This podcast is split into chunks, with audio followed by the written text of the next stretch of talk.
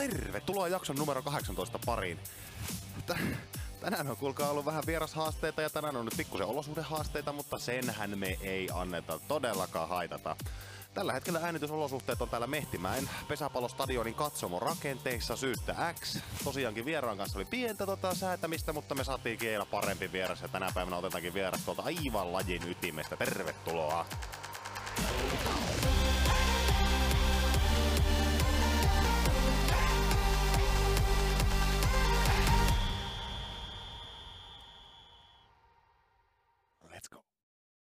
Joo, kaiken näköisten kommellusten kautta sitä taas tässä nyt juuri nyt tällä hetkellä ihan niin kuin, juuri nyt mietin, että tätäkö se on sitten se podcastaaminen siellä niin kuin aivan kärkikahinoissa ja huipulla, tiettekö, koska perseeseen ihan sattuu, istun tällä hetkellä todellakin mehtimään täällä pesäpallostadionin katsomorakenteiden tällä sisällä. Tässä vähän niin kuin vipin edessä. Istuskelen tässä ja, ja puhun tähän mikrofoniin, mutta ei se oikeastaan mua varsinaisesti haittaa. Se, mistä tullaan tänään sitten puhumaan jaksossa, niin ensinkin juonan sen, tämän pohjustan siihen, että yksi tämän podcastin kuunnelluimmista jaksoista oli jakso, jossa meillä oli vieraana semmoinen viskaali kuin Eko Partanen tuolta Kiteen suunnalta. Eko, joka muun muassa mu- mu- muisteli näin, että lyönti lähtee pikkasen karvalta kurikaheiton verran. Mutta tota, Ekon kanssa puhuttiin pesäpalloevoluutiosta. Puhuttiin pesäpalloevoluutiosta vähän niin kuin sillä kulmalla, että kun kuitenkin hän on vielä siellä niin kuin pelin sisällä superpesiksen huipulla sitä seuraamassa. No sitten puolestaan tänä päivänä me aiomme ottaa tähän ikään kuin samaan saagaan kakkososion, mutta me emme puhu tässä jaksossa ikään kuin pelin sisältä, vaan me puhutaan vähän pelin ulkopuolelta. Vieraana meillä on semmoinen viskaali kuin Kuosmasen Mikko. Hän on elänyt pelaajana sen Sotkamo oikein kultajuna-ajat läpitte sieltä. Sen jälkeen ei ole hetkeksikään poistunut pesäpallosta, oli pelijohtajana, on nykyään Sotkamo toimitusjohtajana, mutta yksi asiakaslupaus, jonka mä oon tähän podcastiin liittyen tehnyt, niin mä joudun sen nyt rikkomaan ja se täytyy myöntää ihan niin kuin nostaa käsi pystyy virheen merkiksi, koska tässä podissahan ei pitänyt liikaa puhua pesisjargonia mä uskallan väittää, mitä Kuosmasta tunnen, että tänään kun me otetaan teema-asioissa kiinni pesäpalloon, peliin, taktiseen tekemiseen, pelin johtamiseen, niin saattaa lirvahtaa vähän jargonin puolelle jossain kohtaa, mutta ei, tiedättekö, eikö yhden niin kuin vapaudut vankilasta kortin saa aina, niin mä käytän sen nyt. Mä otan nyt sen kortin taskusta ja käytän sen. Saattaa tulla tänään pesisjargonia, mutta, mutta lähdetään mestaruussarjan kautta kuuntelemaan, että tuleeko sitä pesisjargonia. Iskää. Miksi toi valmentaja käski noiden kiinniottajien mennä ryhmittyä Ouluun, kun mehän ollaan Vimpelissä? Ja sittenhän meidän täytyy ruveta jo paljastamaan, kuulkaa, että ketkäs ne finaalistit oikein onkaan. Koska finaalihan on semmoinen ottelumuoto, että siellä ei ole sitten kahta enempää, ainakaan minun tuntemissa lajeissa kilpailijoita, kun puhutaan joukkueen lajeista. Siellä on aina kaksi joukkuetta.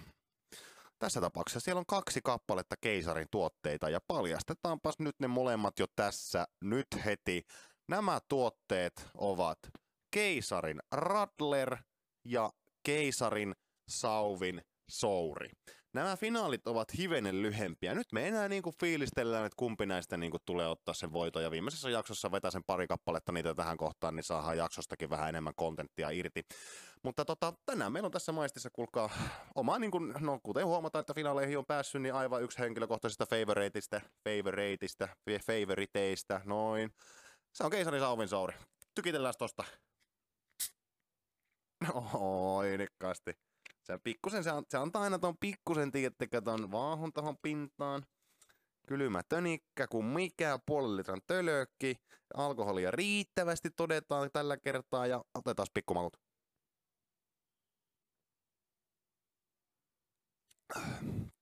Kyllähän tää niinku, kyllähän tää sour, mä oon nyt tässä rakastunut pari muuhunkin souriolueen ja mä niinku, kyllä toi souri tuo tähän semmoisen jotenkin jutun, että Tiedättekö, olisiko se sitten sama kuin, että joku tykkää bruneteista ja joku tykkää blondeista, ja se on niinku vaan sitten jotenkin niinku siihen DNAhan luotuna, niin kyllä se meikäläisillä on selvästi toi saurin maku, niin kyllä se vaan on, kuulkaa, sinne DNAhan luotu. Eihän tosta niinku, kun tästä ei ole semmoista niinku huonoa, se on niin mukavaa jotenkin kirpakka, tuo jotakin erilaista, ja tämä tapa, miten keisari tämän saurin tekee, niin jos se on jo vähän niin kuin DNAssa, niin kyllä nämä, nämä, niin kuin, nämä osaa sanotaan käsitellä meikäläistä. Eli Keisarin Sauvin Sor toinen finalisteista ja kyllähän tämä on niinku, kyllähän niin kaksi niin kovaa, että en ota oikeastaan edes kantaa, että kumpi niistä nyt menee sitten loppujen lopuksi ihan mestaruuteen saakka, mutta Keisari Sauvensor, Nokian Panimon, kärkkimerkki. Wow! Nyt se löi sitten kumuran johonkin kolmosjatkele. Onko se nyt sitten joku fiau, samuraipäällikkö vai mikä homma? No niin, tervetuloa todellakin tämän päivän jaksoa. Pikkusen kaiveltiin vierasta tossa, mutta saatiinpa sitten ihan tuolta lajin huipulta. Eli semmoinen veijari, mikä on Sotkamossa oikeastaan koko elämänsä tainnut asustella sen jälkeen, kun tänne joskus muutti. Ja pelaajana sieltä löytyy 5 SM-kultaa, 2 SM-hopeita, 1 SM-pronssi, 5 itä-länsi-ottelua. Ja herra Jumala, tämä tuli yllätyksenä. Vuoden pesäpalloilija pytty, yksi kappale löytyy. Sitten löytyy pelijohtajana neljä kappaletta SM-kultaa, 3 SM-hopeita, 1 SM-pronssi. Neljä kertaa miesten superpesiksen vuoden pelijohtaja. Hän on Mikko Kuosmonen, tervetuloa Mikko. Moi, kiitos. Aika emäkkä urahan sulla on. En minä ihan esimerkiksi... No joo, kyllähän tuosta kun rupesi kuuntelemaan, niin jotakin tullut niin kuin voitettua, mutta ehkä se äh, äh, tärkeä ehkä itselleni, niin tota, onko kaikkien aikojen menestynein pelin johtaja, niin se, se, että jossakin olisi niin ihan keulilla sitten, henkilökohtaisessakin tilastossa. Niin, erittäin hyvä pointti, koska kuitenkaan sulla ei niitä vuosia ole niin luokkaa 15 pelijohtajana. Niin, kyllä. Niitä on kyllä. seitsemän vuotta, mihin on mahtunut, ei kahdeksan vuotta, mihin on mahtunut kahdeksan mitallia. Oho. Mutta, mutta, mitä sitten Mikko Koosmanen, toimit Sotkamon Jymy peli, ei pelijohtajana, kun toimitusjohtajana tänä päivänä. Minkälaista on toimitusjohtajan arki Sotkamossa? No yleisesti, jos miettii niin kuin urheiluseuroja pyörittämistä Suomessa, niin, tuota, niin, niin tuota, onhan se kovaa niin kuin duunia ja minkä takia osakeyhtiöitä on rakennettu urheiluseurojen ympärille, niissä on riskien hallinta, kun urheiluseurat on niin merkittäviä toimijoita alueella ja antavat alueelle todella niin kuin paljon niin kuin muutakin kuin sitä huippupesistä, niin, niin, niin, mutta niin kuin se, että kuka urheiluseura pystyy tekemään sellaista liiketoimintaa, että pelkästään urheilulla viivan alle jäisi jotain, niin ei taida löytyä, kun löytyyköhän mistään. Miettii lätkäseurojakin, kun miettii, niin, niin kun niillähän on paljon muuta liiketoimintaa ympärillä. Eli kyllä se, niin kuin, ne eurot pitää kaapia aika monesta tuota, eri liiketoiminta-alueesta, että voidaan harrastaa huipputasolla pesäpallolla. Joo, joo. No miten, jos pikaisesti lähdet tiivistää esimerkiksi Sotkamon jymy, mistä kaikesta Sotkamon jymy kaivaa ne euronsa sitten? No Pesis on ilman muuta liiketoiminta ykkönen ja joukkue on se, mitä me myydään, markkinoidaan, viestitään.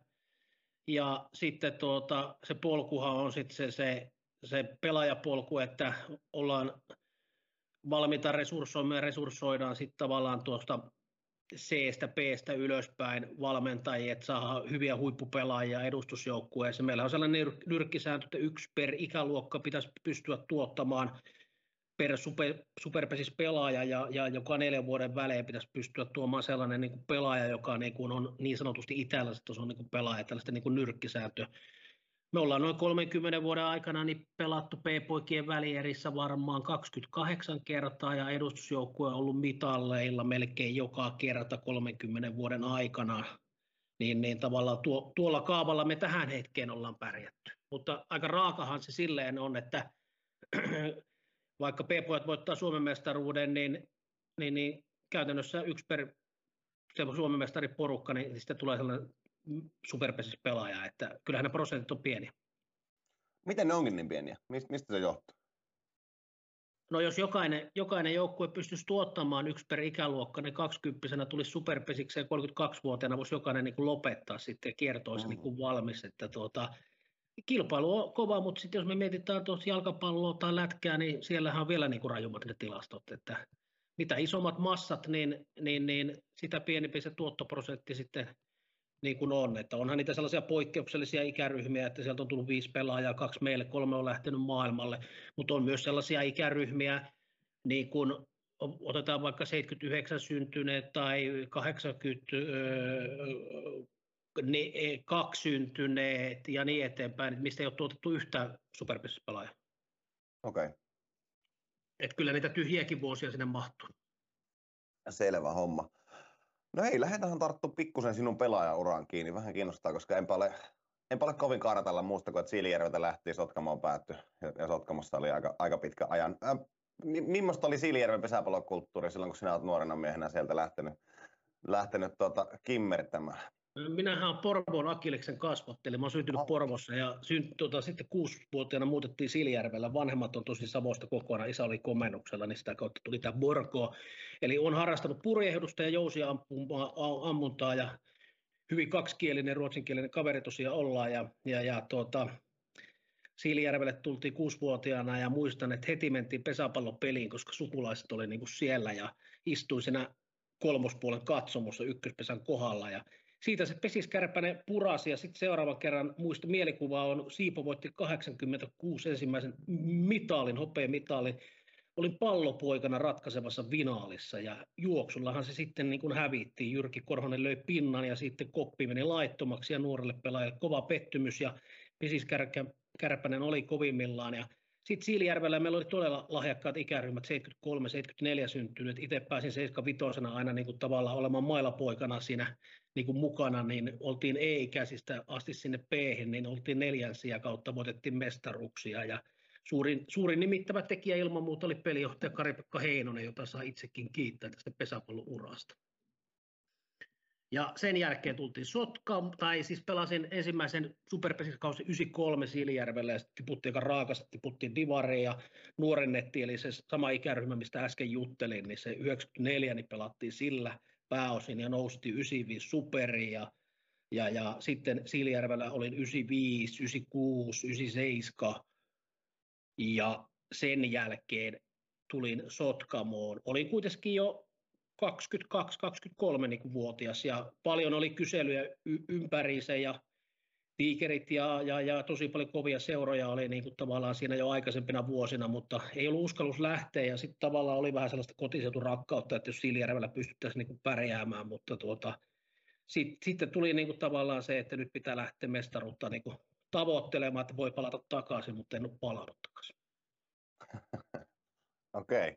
No, millainen, kerro pelaajaprofiilista, kun nousit, nousit superiin. Oliko se, oliko se jollain tavalla erilainen kuin se, millä sitten menestyit superpesiksessä? Millainen oli tämä, tämä Mikko Kosmanen pelaajaprofiililta? No mä tulin ulkopelin kautta aika pitkälle. Mä olin vaihtolyöjä superin rinkiin ja sitten sen ensimmäisenä superpesis niin kuin harjoitteluvuotena 93, niin, niin kuin kunnolla ruvettiin reenaamaan voimaa ja niin eteenpäin, niin sieltähän paljastui piileviä nopeusominaisuuksia ja ihan puhtana kärkipelaajana niin kuin pelasin tuonne Sotka, Sotkamoon tulo asti ja Sotkamossakin piti olla niin kuin kärki, mutta ensimmäisen vuoden jälkeen sitten niin oli niin kuin kakkonen, että niin kuin numero yksi ja ulkopelin kautta ja sitten vähän myöhemmällä iällä niin sitten niin kuin kakkoseksi myöhemmällä ja myöhemmällä.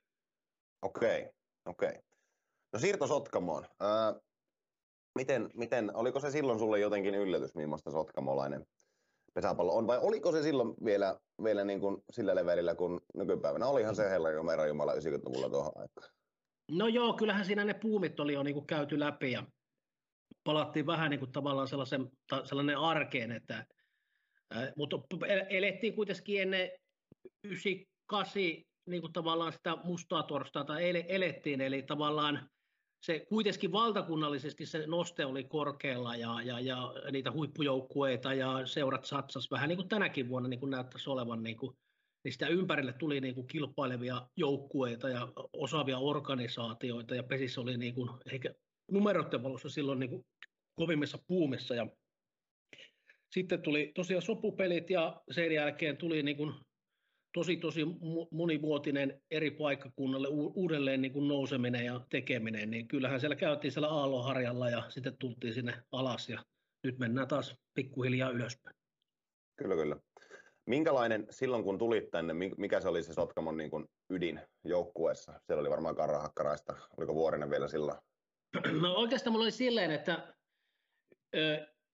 96 vuoden jälkeen niin 97 mulla oli sopimus Siilijärven kanssa voimassa ja tuota, Sotkamo ilmoitti kiinnostusta silloin alkutalvesta tai syksyllä ja me yritettiin neuvotella sitä sopimusta irti. Mä olisin tullut silloin, kun Sirviö ja, Sirviö ja Vuorinen lähti 97, niin sille vuodelle yritin, yritin jo niin tulla tänne näin ja se ei onnistunut ja, ja, ja sitten se Sotkamo vähän unohtui siinä ja taisi olla sitten silleen, että oli ollut vähän niin kuin muualle selkeästi oli niin kuin menossa ja sitten Sotkamo viime hetkellä sitten tavallaan tuli niin kuin peliin niin kuin mukaan ja sitten tuli niin kuin tänne näin. Mutta ketä siinä joukkueessa silloin pelasi, niin, niin, niin tuota, tuota, siellähän oli Kokko ja Hakkarainen ilman muuta ne suurimmat niin kuin tähdet ja, ja, ja, sitten oli sitä helkkarin kovaa niin kuin perus niin kuin kauraa. Köpi Kuoppala ja Marko Kähkönen ja Teppo Linsperi, Sauli Määttä. Ja sitten oli sitä Kajanin osastoa Riku Lokka, olikohan Pääkkönen eka vuotena, sitten oli Jarkko Meriläinen ja sitten oli tätä nuorta sukupolvea, ketä tuli, niin Jani Komulainen, Mikko Huotare, Jarmo Heikkinen, Perttula tuli minun kanssa Siilijärveltä samaan aikaan ja minä. Siinä se suunnilleen se nippu oli ja 98 tuota, sitten tuota, ei, ei, ei pärjätty, välierissä tiputtiin re, reilusti ja, ja, ja sitten pronssipeli taidettiin hävitä vielä niin kuin kiteelle ja se oli meikäläisen ensimmäinen vuosi ja ei mitallia ja 99 voitettiin sitten runkosarja ja sitten lähetti laulukuoroon Pattijoki pomputti ja ei satu miestä kentälle ja kolme yksi laulukuoroa. Se oli meidän toinen vuosi ja ei mitallia Sotkamossa ja siinä jo maitojunaa etittiin ja nyt lähdetään kohti, kotiin kohti saman suuntaan. Ja sitten 2000 tosi paljon muutettiin joukkuetta, eli tämä keski, keski tuota palkki, mikä oli kantanut monta monta vuotta ennen minua, niin joukkuetta niin kuin mitallilla, niin se niin kuin laitettiin,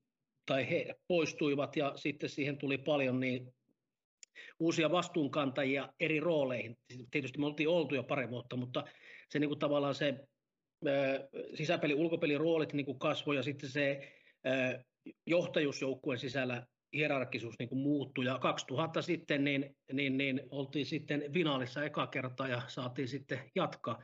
Siinä on sellainen tarina puolivälieristä, kun tuota, seurakin oli hankaluuksissa niiden sopupelivuosien niin jälkeen, ja sitten se oli sitä henkijäämistaistelua, ja me pelattiin sitten Seinäjokea vastaan tuota, puolivälieräottelut, ja tällä porukalla oltiin periaatteessa kaksi vuotta ilman mitalleja oltu, ja kotipeli, eka peli hävittiin Seinäjoelle 1-0, paniikki päälle, mentiin Seinäjoelle, voitettiin peli 1-1, sitten tuota, tullaan kotipeliin, hävitään 2-1, se oli muistaakseni lauantai se peli ja sen jälkeen tuota, mentiin Pietarsaareen yöksi ja Vuorinen otti sitten joukkueen reppuselkää ja tajusi henkisen tilan varmaan, mikä meillä tuota, nuoremmilla kavereilla siinä niin kuin oli, että me, meidän piti pelillisesti niin kuin kantaa ja pettymyksiä pari vuotta takana, niin, niin, niin Vuorinen me, vei meidät Pietarsaaren baareen ja otettiin vähän kaljaa ja vähän kehuttiin ja haukuttiin toisia siinä ja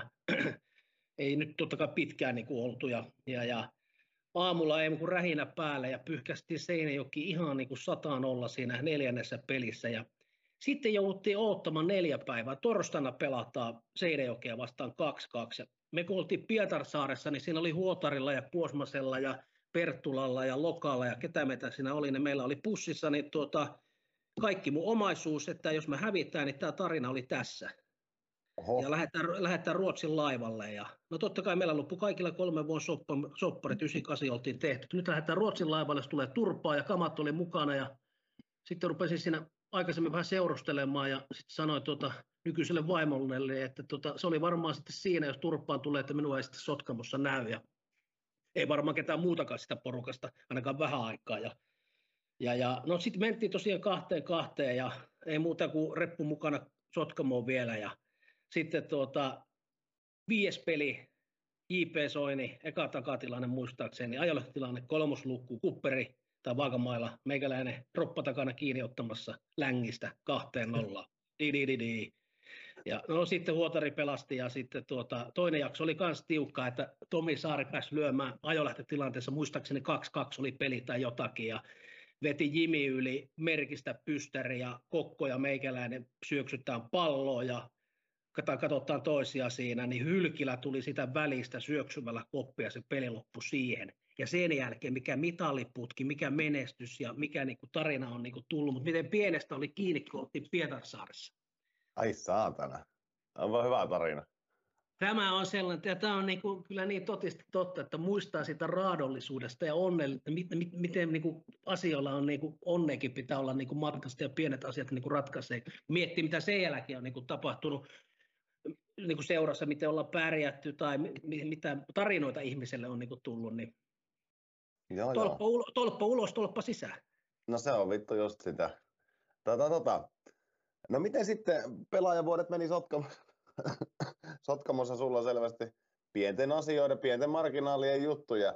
Ja sinä et kuitenkaan ihan niin ikälopuksi pelannut pesäpalloa. Minkälainen se oli sitten loppujen lopuksi siinä uran lopulla se, että No mulla, oli, mulla oli sellainen, mä tykkäsin niin kuin pelata il, ilman muuta ja, ja, ja mulla oli niin kuin tavallaan kuitenkin, kun mentiin tuohon tosi kovaan niin kuin harjoitteluun ja sitten mulla ei niin kuin paikat kestänyt ja sitten rupesi häpeämäänkin niitä loukkaantumisia. Ne tuli aina tuonne vasemmalle puolelle, että repes pohetta ja repe, repes tuota pakaraa ja repes takareita ja repes kylyykin ja, ja, ja ja, ja, mutta se, niin kuin tavallaan, että kun sitten lähti tuon valmentajan uralle ja sitten rupesi analysoimaan, että mistä se niin kuin johtui, niin yksinkertaisesti niin kuin peruskestävyystaso oli niin heikko, että niin kuin tein tosi paljon räjähtäviä, räjähtäviä harjoitteita ja se PK-harjoittelu oli niin kuin heikko, niin yksinkertaisesti niin kuin peruskestävyys ei niin kuin riittänyt sitä peliä sitten sitä harjoittelua niin kuin, niin kuin määrää ja sitä kautta ne lihakset niin kuin repesi. Ja, ja, ja muistan 2006, kun pelasin niin sanotusti viimeisen vuoden, niin mulla meni välierissä, meni tuo tai ennen, oliko se niin kuin runkosarjan lopussa tai puolivälierissä, milloin se menikään, niin meni takareisi ja sitten tuota, tuli välieriin, tuli niin kuin pelaamaan ja sitä jännitettiin, että miten se reisi kestää ja kaksi peliä meni hyvin, muutettiin kiteen molemmissa, kiteellä oli kova joukkue, silloin oli Perttulat ja Rautiaiset joukkoista meni sinne pelaamaan ja, ja voitettiin kaksi kolmannessa pelissä kolmosotajuksen kotia ja lippun kohdalla tokajaksolla, niin ei muuta kuin kenttää ja siitä tuota, että vitsi, nyt se meni se takareisi ja sitten kaikki, käy, kinkkasin sitten siinä kotipesään niin takaa, niin Vuorinen sanoi mulle, että meni toinen takareisi. Mä sanoin, että niin meni. Eli meni niin kuin tavallaan se vielä toinen takareisi ja sitten finaalissa yritettiin puuduttaa ja tehdä kaikkea muuta. Ja se oli enemmän sellainen niin kuin, niin kuin häpeä ja tuska ja se inho sitä hommaa niin kuin kohtaa, että niin kuin tavallaan tällaista pettymystä ei enää niin kuin, niin kuin kestä ja sitä kautta niin kuin tuli se lopettamispäätös ja sitten lähdin niin kuin pelijohtajaksi A-poikiin ja urheilutoimenjohtajaksi superjymyyn ja olin tuossa akatemiassa lukiohommassa niin kuin kiinni, että tavallaan se intohimo ja motivaatio rupesi siinä niin kuin menemään täydellisesti sinne valmennuksen puolelle, mutta olisin pelannut, jos olisin ollut terveenä niin kuin pitempään. Okei, okay. eli ihan selkeä peli siinä, siinä suhteessa, että nyt kävi näin. Joo, oliko se 31-vuotiaana, kun mä lopetin? No niin. No mitä pelijohtaminen? Niin kuin sanoit itse, että aika paljon menestystä tullut siinä. Mutta otetaan, tartutaan kohta vähän tarkemmin noihin kiinni, mutta miten sä niin koet sen, millainen se siirtymä oli sinne? Oliko se helppo? Mitkä sun vahvuudet siinä oli, jos pikkusen otetaan kiinni? No joo, mä olin jo aikaisemmin valmentanut lukiossa jo nel, nelisen vuotta tai viisi, kuusi vuotta, mitä se nyt olikaan. Ja olin tosi paljon niin kuin käynyt koulutuksia, kävin tota, lajinvalmentajatutkinnon ja sitten kävin ammattivalmentajatutkinnon ja muutenkin oli tosi paljon niin kuin kiinnostunut kirjallisuudesta ja fysiikasta ja kaikesta tällaisista, kun aikaisemmin se oli pelkästään se taktiikka ja peli. Ja, ja sen päälle niin kuin tavallaan tosi paljon sitä fysiikkaa niin kuin opiskelin ja, ja, ja sitten kun se oma pelaajaura niin kuin loppui, niin sitten hoisin niin kuin fysiikkaa ja niin kuin peliä ja sitä kokonaisuusvaltaisuutta siinä valmennuksessa. Kyllä itteni mielestä niin, niin kuin siis ne, jos puhutaan niin kuin psyykkisestä valmennusta, taidosta tai taktiikasta tai, tai fysiikkaharjoittelusta, kaikki mitkä liittyy tähän niin kuin valmentamiseen ja siihen pelaamiseen, niin silleen niin kuin olin jo aika kovalla niin kuin tasolla silloin, kun se pelaajaura niin kuin loppui ja, ja, ja sitten kun pääsi niin kuin viuhkaan, niin sehän vei ihan niin kuin mennessään, että se kun aikaisemmin vaikka oli niin kuin miettinyt niin kuin joukkojen asioita niin kuin paljon, mutta kyllä se aina niin kuin kulminoituu vähän itsensä se niin kuin pelaaminen ja sitten kun vasta se pelijohtajana niin kuin tajus sen, mitä, miten ne pelaajat niin kuin reagoi se äänetön tuota, niin kuin viestintä tai naaman, naaman virneet, missä suunnassa niin kuin onkaan kehon kieli, sinne hapitus ja kaikki, mitkä pitäisi virittää 12 niin kuin jätkää, niin sehän oli niin kuin tavallaan aivan huikea niin kuin koulu, minkä mä kävin niiden aapoikien kanssa sinä vuonna ja se, että jos olisin hypännyt suoraan siitä tuota ukkojen niin kuin viuhkaa, niin olisi ollut kyllä paljon niin kuin poissa. En, en, en olisi ymmärtänyt, että miten erilaista se kuitenkin on pelaajana käsittää, mitä se on se ykköspelijohtajan niin kuin rooli. Kyllä, kyllä. Ja si, sitten tuota 2008 tuli sitten ukkojen viuhkaa ja meillähän oli, kun katsoo sitä nimilistaa, niin sellainen niin kuin viilis, että miten tuolla porukalla voitiin niin kuin pärjätä. Kimpuroitiin finaaliin. Oltiin Nurmolle häviöllä 2-0. 2-0 Nurmolle hävi, häviö, häviöllä ja, ja siitä vaan noustiin 3-2 niin kuin voittoa sillä jengillä. Ja ihan hirveällä hurmoksella mentiin Pattiokea vastaan, joka oli ihan niin kuin runkosarjassa pyyhki mennen tulle meitä. Ja ja tuota, ei muuta kimpuroitiin ensimmäistä finaalista niin kuin voitto ihan järkyttävällä flowlla ja hurmoksella painettiin niin kuin menemään. Ja, ja, ja sitten tuota, se oli se, se vuosi, kun Jimi sai pelikielot ja Mo sai pelikielot ja edelleen mua niin kuin, se vähän niin kuin kaivertaa, että edelleen, että niin kuin, niin kuin ketkä ne ihmiset niin kuin antoi ne niin kuin pelikielot, kun sitten tuli niin kova paine, että Jymy ei voi enää niin kuin pärjätä. Ja jätkät ei saanut kuitenkaan korttia pelissä, niin jälkikäteen kabinetissa niitä pelikieltoja ruvettiin jakelemaan. Ja niin kuin mistä. Että Imi kävi pro, tuulettamalla Mäkelä eteen, Mäkelä heitti vettä päälle, niin Imi sai siitä. Ja sitten sen jälkeen linjattiin, että ei saa provosoida katsoa tuonne vastustajan penkille tai jotakin. Että jälkikäteen tehtiin niitä sääntöjä, mutta tuomittiin kuitenkin vähän eri tavalla. Että, ja sitten tavallaan, että ketkä ihmiset siellä niitä päätöksiä oli niin kuin tekemässä, niin niin se, se, on jäänyt ehkä uraltani kaikista eniten vähän niin kuin kaivelemaan, että se, se vähän niin kuin kabinetissa tehtiin ne niin kuin, niin kuin niin kuin päätökset. Tietysti pitää muistaa, mä olin rukien pelijohtaja, mä ajattelin hyvin niin kuin omien lasien kautta sitä niin kuin asiaa. Ja, ja, ja sitten, että oltiin niin paljon valtakunnan mediassa ja hirveitä uhkailuja tuli, että kun mennään pattioille, että niin pieksetään ja pussit hajotetaan. Ja se, se, se mylly oli niin mahoton silloin, että ehkä siinä vähän niin kuin paskannettiin sit housuun siinä neljännessä pelissä. Meillä oli, oliko meillä kahdeksan A-poikaa siinä pelissä, pelattiin vinaalia. Kahdeksan? Niin, niitä oli ihan niin, oli mielet. Korosen Mikko oli muistaakseni kärki ja, ja, ja se, se, oli, mutta sitä huolimatta niin kuin kimpuroitiin ja sitten tultiin lauantaina, hävittiin siellä, tultiin viienteen peli tänne näin ja Meillä oli merkki selvillä jo lauantaina, mutta me ei käytetty sitä merkki, me ei käytetty sitä, koska me tiedettiin, että me sitä huolimatta tällä rosterilla saattaa hävitä, kun Jimi oli poissa, Jamo oli poissa, että käytetään vasta, laua, su, sunnuntaina käytetään se, että käytetään lauantaina, jos on tiukka se peli, mutta ei paljasta alussa, koska yhden yön varoitusajalla todennäköisesti ei vaihda sitä merkkiä. No sunnuntaina sitten ei satu tilannetta, ei sitten ollenkaan. Se oli sitten sellainen joku nahu, mä en muista, oliko 2-1 tai 1-2 ja 1-2 tai jotain tämän tyylistä 0-2 peliä oli. Ja, ja, ja. Mutta tuota, sehän oli jälkikäteen ihan huikea niin kuin vuosi sillä rosterilla ja minkälaiset kasvutarinat sitä niin kuin käytiin. Ja 2009 sitten Lahtinen tuli lukkareksi ja voitettiin mestaruus niin kuin täällä. Ja, ja, ja mutta sitäkin niin kuin peliä niin kuin kahtoo nykypäivänä, jos katsoo sen niin kuin videota, sen peliä peilaa tähän hetkeen, niin kaikella kunnioituksella niin ei ne joukkueet 2008-2009 niin tuota, kissa olisi saanut sitä pelistä.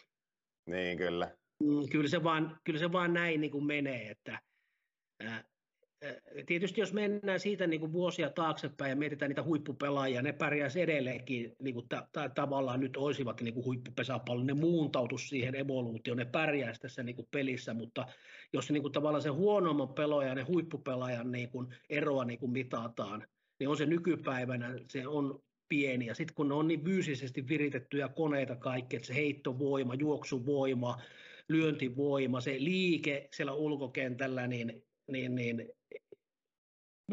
se on niin paljon tuo valmennus mennyt eteenpäin, että sen valmennuksen ja tehojen kautta niin, niin, niin nämä nykypäivän joukkueet niin kuin mennen tullen pyyhkisi noita vanhoja niin joukkueita, mutta tuota, se ei sitä kerro, että yksilöt olisi parempia.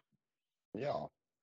Hei, lähdetään tästä nyt, kun päästään aiheen piiriin, niin tuota, käydään pääyhteistyökumppanin tervehdys kuuntelemassa ja jatketaan siitä teema-osion pari, eli jatketaan tätä saagaa, eli pesiksen evoluutio, vähän mennään eri kulmalla tänään sitä kiinni.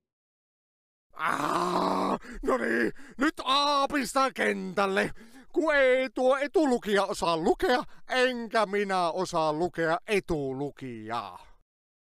Hei, tänään kun puhutaan kumppaneiden kumppaneista, kun puhutaan karhusta, niin otetaan kuulkaa kiinni siitä, että mikä on karhun tarina. Tiedätkö, mistä karhu on syntynyt? No et varmasti tiedä. Tai en ainakaan usko, että tiedät.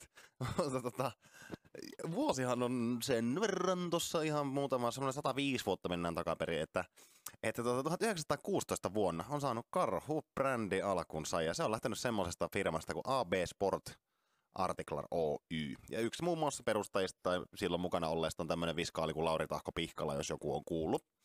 Ää, nimi mutta oliko 1920-luvulla karhuksi, ja puhuttiin ylipäätään keihäitä, kiekkoja, piikkareita, juoksukenkiä valmistamasta urheilutoimijasta. No tota, 1930-luvulla semmoinen muun muassa viskaali kuin Paavo Nurmi vei maailmalle tätä brändiä ja oli kirkkain ehkä niinku tähti ja kenellä vietiin niinku tieteeksi karhua eteenpäin ja niin edelleen. No tota, sotien jälkeen alettiin tota, valmistaa karhua sitten ehkä pikkusen vielä eri tavalla ja, ja ylipäätään niin kuin varmistettiin se, että Suomessa on urheiluvälineitä. Se oli karhun tehtävä silloin.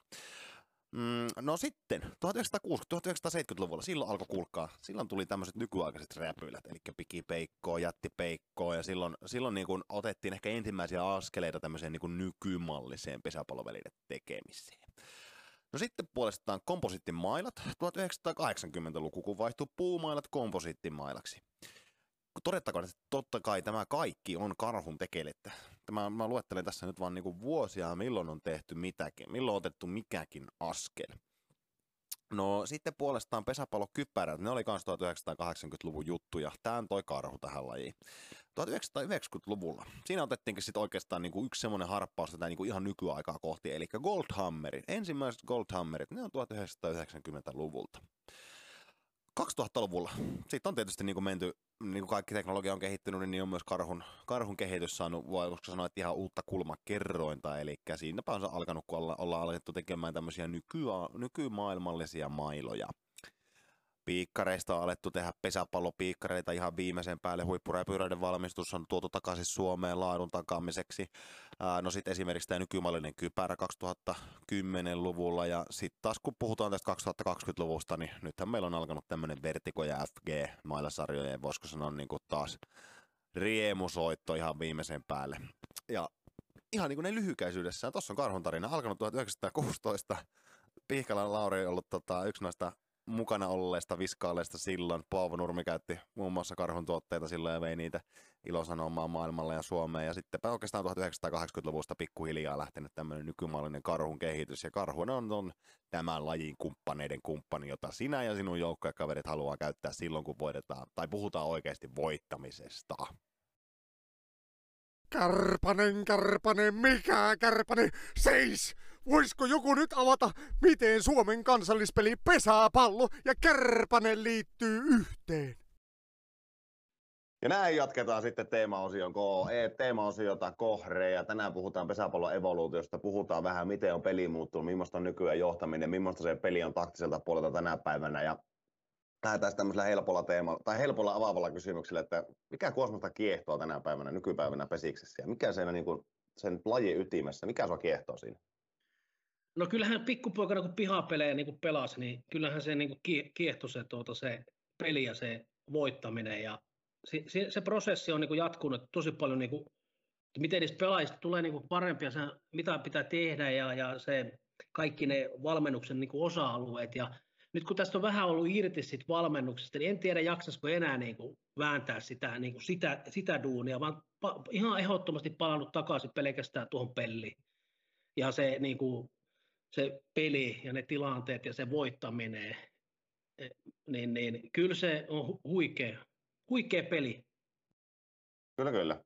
No, vähän niin kuin jos otetaan vastakkainasettelua vaikka niin kuin 90-lukuun, kun olet sinne noussut sinne huipulle ja tänä päivänä, niin Mitkä sun mielestä on suurimmat erottavat tekijät siinä lajissa ja mitkä asiat on muuttunut eniten? Äsken vähän otettiin jo kiinni, mutta otetaan rajummin. No kyllä ilman muuta se fysiikkaharjoittelu, että kun silloin huiput oli lahjakkaita fyysisesti, niin, niin se tasoero oli keskitasoon ja heikompiin iso. Mutta nyt kun se harjoittelu on kehittynyt tai se on jalkautunut tähän meidän lajiin tosi voimakkaasti ja ymmärretään meidän niin kuin, tämä lajin omaisuus, niin, niin tavallaan se häntä ja keskitaso on imennyt sitä kärkeä kiinni ja sitä kautta niin kuin peli on nopeutunut ja tullut tehokkaammaksi. Mutta sitten tavallaan tällaiset, se on, peli on ehkä enemmän mennyt tällaisen yksilökeskeisempään. Tietysti sukupolvet vaihtuu ja ei, ei siinä niin kuin mitään, mutta kyllä ehkä ennen niin kuin tavallaan mentiin enemmän sellainen meellä ja tietysti sekin sosiaalinen media ja kaikki, koko ajan arvioidaan sitä peliä ja yksilöitä ja kirjoitellaan ja kaikkeen, että se on mennyt tällaisen yksilökeskeisempään tämä elämä. Ja se näkyy ehkä tuossa meidän niin kuin pelissäkin, että tuota, ehkä ne valmennukset ja pelijohtajat joutuu enemmän tänä, tänä vuosina niin tekemään sitä joukkuetta ja spiriittiä ja sitä, ja pelaajat ajattelee enemmän yksilökohtaisesti. Mä en tiedä, jos välttämättä jos joku voittaa mitallin, niin sillä saattaa olla paljon tärkeämpi asia, että se itse niin kuin pärjää tai on itälännessä, niin se kokee enemmän mielihyvää sitten kaudesta. Ja, ja sitten tällainen taito, taktinen niin kuin taso, niin se oli enemmän niin kuin DNAssa 90-luvun pelaajilla mun mielestä, ja nämä niin kuin tavallaan tuo näiden kun näitä analyysiohjelmia ja videoita, ja sitä on niin paljon tietävillä, niin valmennus joutuu tekemään tosi paljon duunia, ja se kaataa sitä tietoa, rakennetaan sitä yksilötason, joukkuetason niin kuin taktiikkaa sen tiedon kautta, faktan kautta, kun ennen se niin kuin rakennettiin niin kuin meidän kautta e- e- enemmän, että nyky, nyky, nykyajan pelaajat on fyysisesti niin tehokkaita 90-luvun pelaajiin verrattuna, että siinä niin kuin tulee se niin kuin ero, mutta nämä muut ominaisuudet, niin, niin, niin, niin kyllä nykyajan niin kuin pelaajien ehkä pitäisi sieltäkin jotain ammentaa. Okei. Eli tämän, tällaisella kulmalla. No, no miten niin kuin jos, jos lähdet nostamaan nykypäivän mä kysyin tämän samaan Sami Parataselta. Katsotaan tämmöinen välikysymys. Jos nykypäivänä mietitään tämmöisiä niin kuin huipputykki yleispelaajia, vähän, vähän aiheen sivusta. Tuomas Jussila, ketä voisi olla muita, niin kuin Abatton roolin pelaajia, saat kiinni minkä, minkälaista mm. haetaan. Kerropa kolme teidän aikakauden 90-luvun lopulta niin samantyyppistä pelaajaa. Tai niin kuin, pelaaja, jonka merkitys lajille ja joukkueelle on ollut samantyyppinen, niin esimerkiksi vaikka Tuomas Jussila nyt nousi, nousi tässä No mä, mä, ehkä haluan, ehkä että nyt on helppo niin puhua pelkästään niin kuin jymystä, kun mä tunnen ne niin pelaajat. Mä tiedän, että mikä vaikuttavuus niillä on harjoituksissa, pukukoupissa, reeneissä ja niin, että mehän arvioidaan nyt pelkästään nyt huippupelaajia pelkästään pelisuoritusten perusteella. Mutta me ei arvioida sitä, me ei voida arvioida sitä, että paljonko se pelaaja antaa joukkueelle, paljon se antaa muille pelaajille.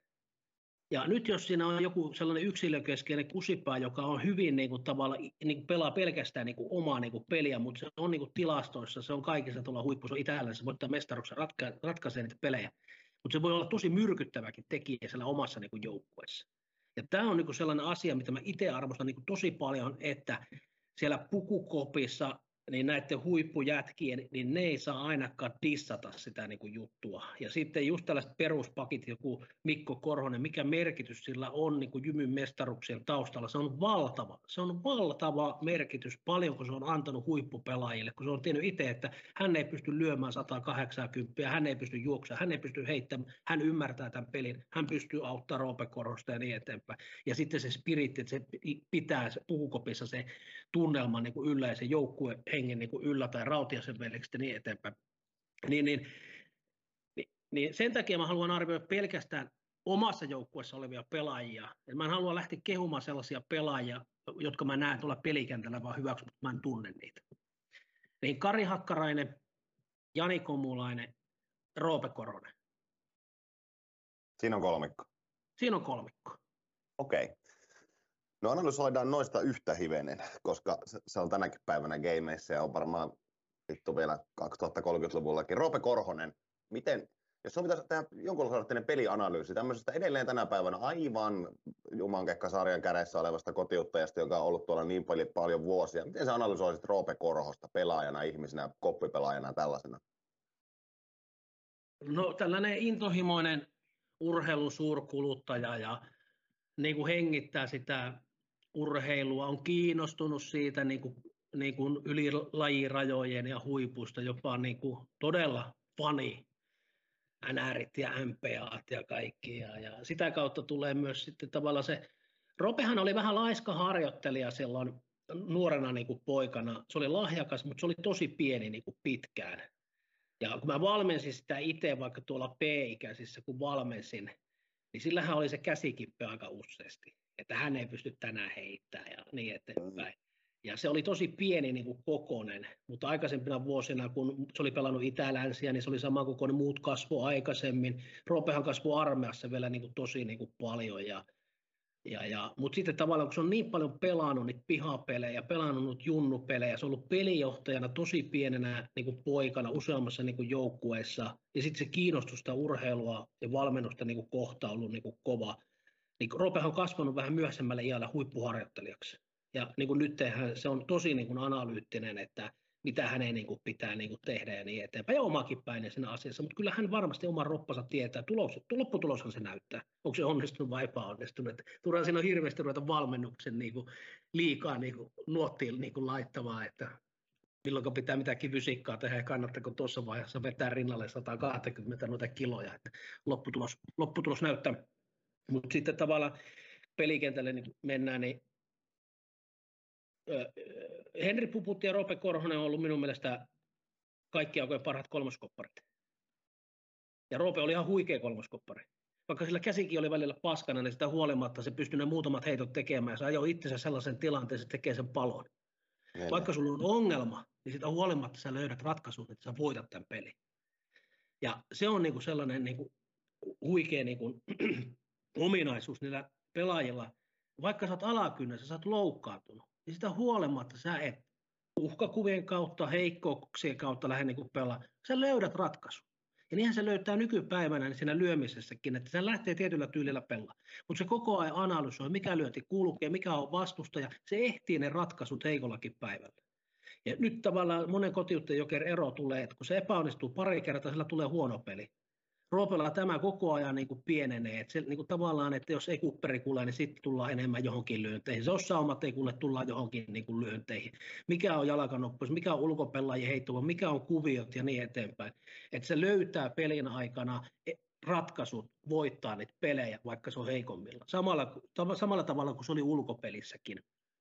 Ja, ja tuota, sellainen lapsen uskohan sillä on, että tuota, vaikka ollaan 5-0 häviöllä, niin Roope uskoo, että minä voin ne kaikki juoksut Me voidaan voittaa vaikka se peli.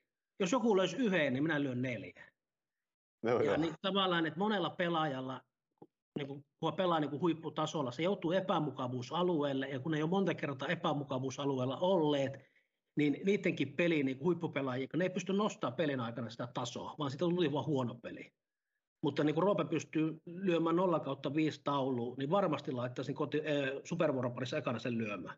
Ja sehän lyö sen nollaamiskyky ja sitten se ratkaisun muuntautumiskyky pelin aikana, niin oli jo ulkopelissä, vaikka oli käsi huonossa kunnossa ja nyt niin kuin sisäpelissä, niin, niin, niin, niin kuin, mi, mi, ja sitten kun tavallaan olin, olin pelijohtaja, voitettiin mestaruuksia, niin kyllähän se kulminoitu siihen Roopen kotiuttamiseen.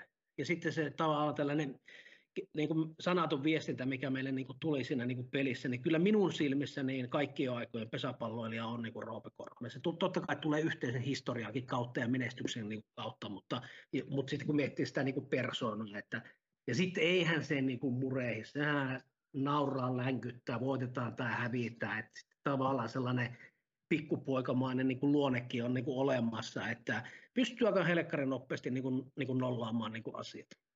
Kyllä, kyllä joka varmastikin, niin, no joo, ei siinä mitään, mutta äh, tähän evoluutioteemaan. Roope Korhonen pelaajana, kun nyt ollaan siinä kerran kiinni, niin onko hän joutunut jotenkin pitkän, pitkän, pitkän huippupelihäpalloilun uransa aikana muuttamaan omaa tekemistä lajin muutoksien mukana, vai onko Roope Korhonen tullut superpesikseen aikoinaan tollaisena, ton tyyppisenä sisäpelaajana, mitä se on nyt, ja jatkanut sitä samaa valittua linjaa eteenpäin vaan?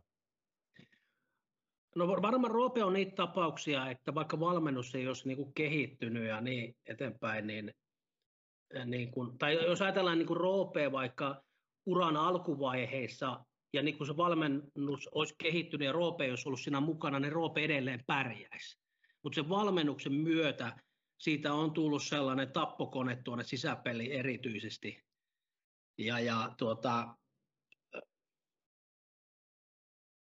miten, miten, miten se nyt niin sanoisi, että kärjessä mitä tahansa on tapahtunut tässä evoluutiossa, mutta sitten tavallaan, että se on niin kiinnostunut itse niin kuin tavallaan kehittymään niin kuin paremmaksi, niin se on imennyt kaikki ne asiat niin kuin itselleen. Ja missä se Roope on niin kuin koko ajan niin kuin parantunut, niin se on parantunut tavallaan siinä aktiivisten niin kuin lyönnissä. Että miettii niin keskipomput, kakkoraja pieni, kolmoraja pieni, kuolleen kulman varret, lyyvän saumalla, saumaan lyyvää sillä tavalla, että tullaan niin kuin lennolla, ei tarvitse lyödä välttämättä koko ajan palloa kopparille, se on sama ottaa silloin vääräposmerkille hyvää syöttöä se ja niin eteenpäin, että niin kuin tavallaan tällainen taktinen niin kuin pelisilmä on niin kuin kehittynyt niiden lyöntiratkaisujen muodossa. Ja sehän on hieno mun mielestä peli, että nämä mikkihiiret, mäyräkoirat tulee siitä, tuota, mäyräkoirat, niin tulee tuota, paljon aikaisemmalla iällä, eli nollatilanne pelaajat, vaihtotilanne pelaajat, ja nämä kotiuttajien jokerit kypsyy niin kuin myöhemmin, sellaista 3-5 vuotta myöhemmin, mutta sitten ne pelaa jopa 10 vuotta pitempään, pystyy niin kuin pelaamaan, kun kahtoo nyttenkin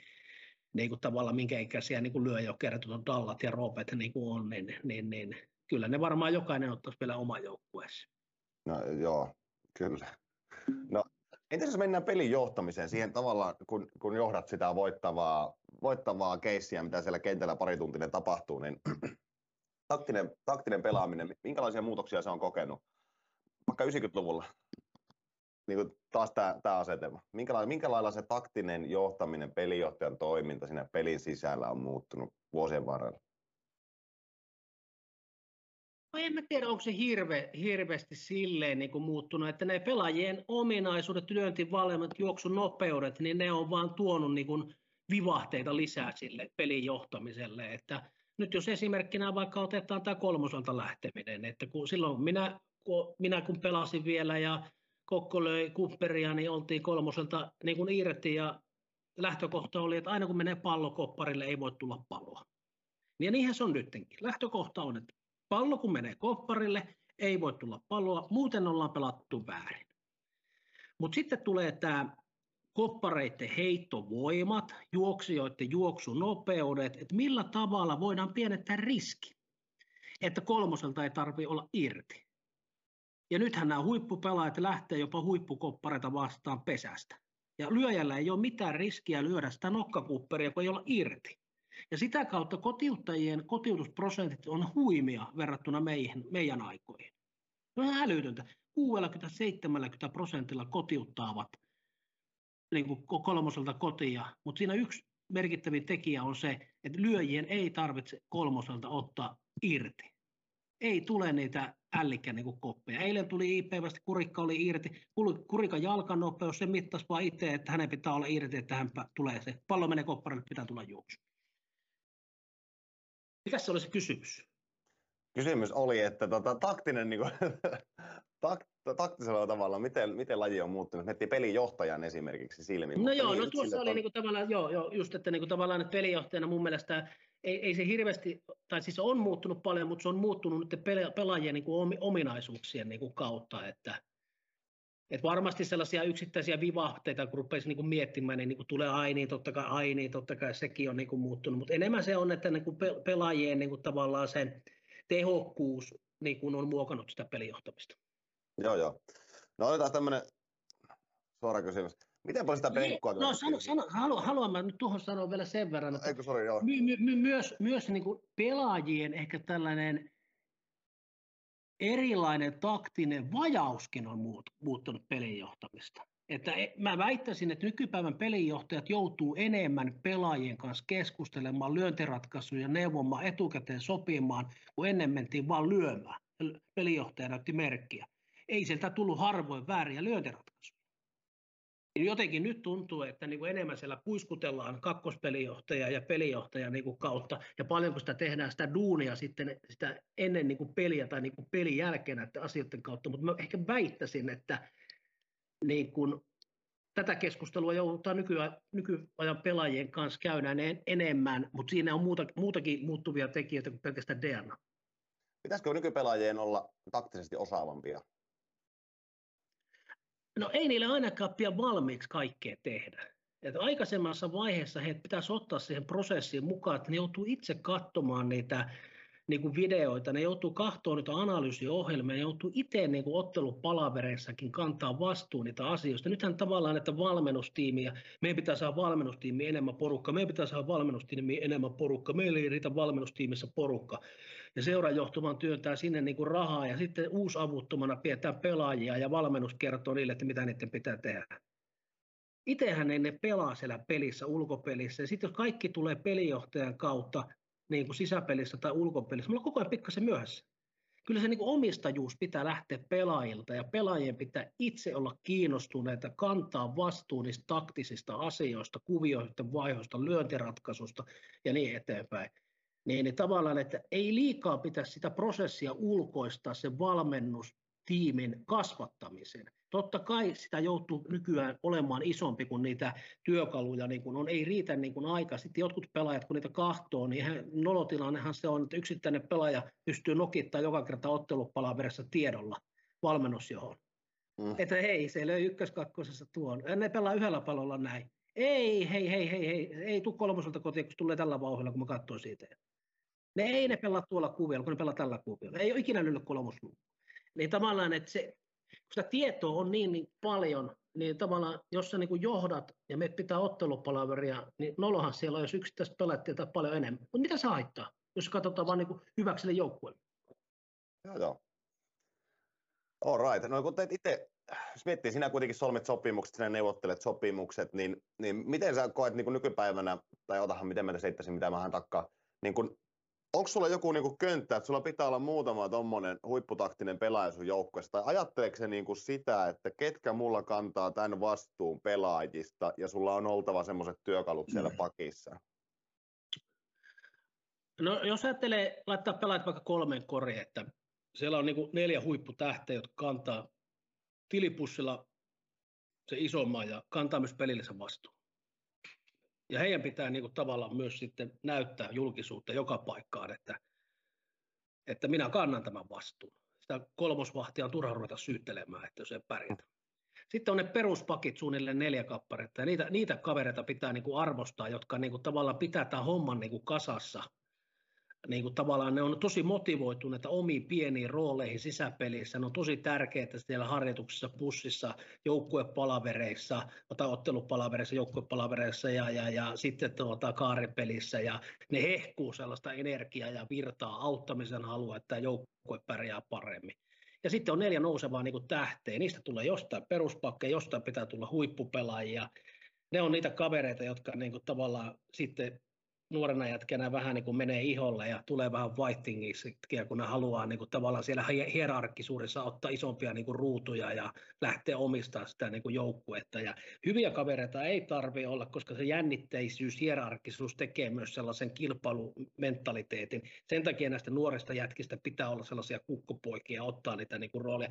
Ja tässä kolmessa laatikossa tätä niin kuin peliä pitäisi vähän niin kuin pelata. Tämä on muuttunut totta kai, kun joukkueet on enemmän ja sitten tuota, resursseja on enemmän ja pelaajat miettii ehkä osaltaan enemmän myös sen talouden kautta, ei välttämättä menestyksen kannalta, niin tämä on vaikeutunut selkeästi tämä joukkueen niin kuin rakentaminen, niin tuota, ideologia tuossa ja sitten sitä joutuu totta kai muutautumaan. Ja sitten nykypäivänä nämä loukkaantumiset, pelitahti tekee myös sen, että sulla pitäisi olla kolme etukenttäpelaajaa, kolme, yksi ylimääräinen linjapelaaja, yksi ylimääräinen koppari, mutta meidän lajissahan ei ole sellaista kulttuuria, että me kierrätettäisiin, kun esimerkiksi jalkapallossa on. Mm. Ja ne tyytyy, ne huippupelaajatkin siihen kierrätykseen, mutta meidän pelaajat kaikki haluaa koko ajan pelata kaikkia pelejä. Että sitten tulee tyytymättömiä pelaajia, jos sulla on hyviä pelaajia, jotka joutuu tuppu, tuppia imemään niin kuin penkillä, että niillä ei ole jokernakaan niin kuin roolia. Et siinä mielessä tämä on niin kuin hankalaa niin kuin yhtälö ja sitten nämä varmit ja siirtojärjestelmät, ja nämäkin tekee omaa niin kuin hankaluutensa, että tuon pitäisi pelata superia, mutta kun se ei pysty pelaamaan, kun se on tällä ja tällä tämä niin kuin juttu. Mutta ideologia tuossa, että kolmessa, kolmessa niin kuin korissa ja selkeät niin kuin roolit pelaajilla, kun ne lähtee syksyyn, ne tietää, että mitä niiltä odotetaan, niin siinä ei tule sitten hirveästi niin kuin pettymyksiä. Mutta jatkossa me tarvitaan enemmän niitä niin, kuin niin sanottuja hyviä niin kuin vaihtopelaajia ja sitä kierrätystä, ja pelaajien pitäisi ehkä hyväksyä enemmän nykypäivänä se, että pelataan näin kovalla tahilla ja tämä kuorma on kova, kotiuttajat lyö niin kovalla prosentilla, niin juoksijat juoksee niin kuin enemmän, että Rytkönen saattaa painaa sata juoksua tänä vuonna, niin, niin, niin, niin, niin niin kuin, sitä kiertoa pitäisi saada ja palautusta enemmän sisään. Okei. Otetaanpa toinen, toinen kysymys tähän osioon ollaan puhuttu Roope Korhosta, ollaan puhuttu pelaajaprofiileista. Otapa joku pelaaja, kenen, kenen kasvamista olet päässyt seuraamaan läheltä, joka on mielellään melko nuori vielä tänäkin päivänä. Ota vähän kiinni, miksi hän tulee olemaan semmoinen superpesiksen huippuyleispelaaja samalla tavalla, mitä ollaan puhuttu nyt näistä muutamasta tahosta. Ja, ja niin kuin just sillä kulmalla, että eroaako taas jotenkin näistä tahoista, kenestä me ollaan puhuttu?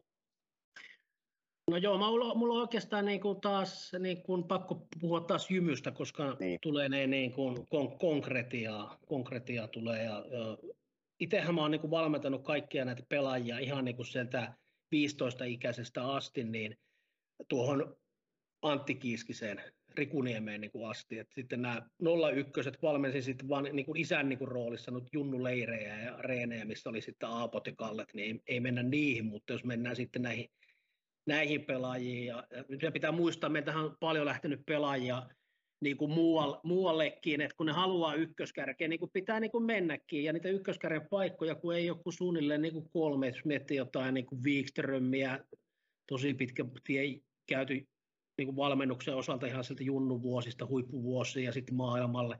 Kalle Tapio Huusko, ja täällä ei pelannut niin kuin huipulla, mutta se junnuvuoden harjoittelut ja Jussi Korhoset, no Mikko Kemppainen. Mikko Kemppaisen kanssa mutta tosi pitkä historia. Ne oli, silloin kun mä olin ihan niin ruukien valmentaja, ruukien pelijohtaja, niin silloin oltiin Kempin kanssa niin kuin tekemisessä. Kemppihan oli sellainen mulle luottopelaaja. Mä pistin aina sen merkin päälle, niin se aina teki oikein lyöntiratkaisu. Silloin okay. niin helkkari hyvä suoritusvarmuus oli pienissä, että, että myöhä, tosi myöhään pystyi merkin laittamaan, niin siitä tuli kakkoja pieni. Nolla kakkosen vienit tai jotkut tällaiset, näin Säslinkin tilanne, nopea merkki, niin Kemppi pisti on kakkorenepin ruutuun tai väliohituksen tai pysterin ruutuun. Että sellaisia pelaajia on jäänyt myös niin kuin mieleen, että kelle pystyy tosi myöhään laittaa merkin päälle ja sieltä tulee se oikea lyöntiratkaisu. Ja sitten jollekin pelaajalle sä laitat merkin ajoissa päälle, sitä huolimatta sä jännit, että mitä helvettiä sä teet. ei, ei, mennä niin, niihin nimiin, ei mennä. Että. Mutta sitten jos, jos miettii jotain Niko, Niko Korosta vaikka, niin pikku poikana, mä silloin kun pelasin superia, Nikko, Nikko oli aina pallopoikana meidän treenissä.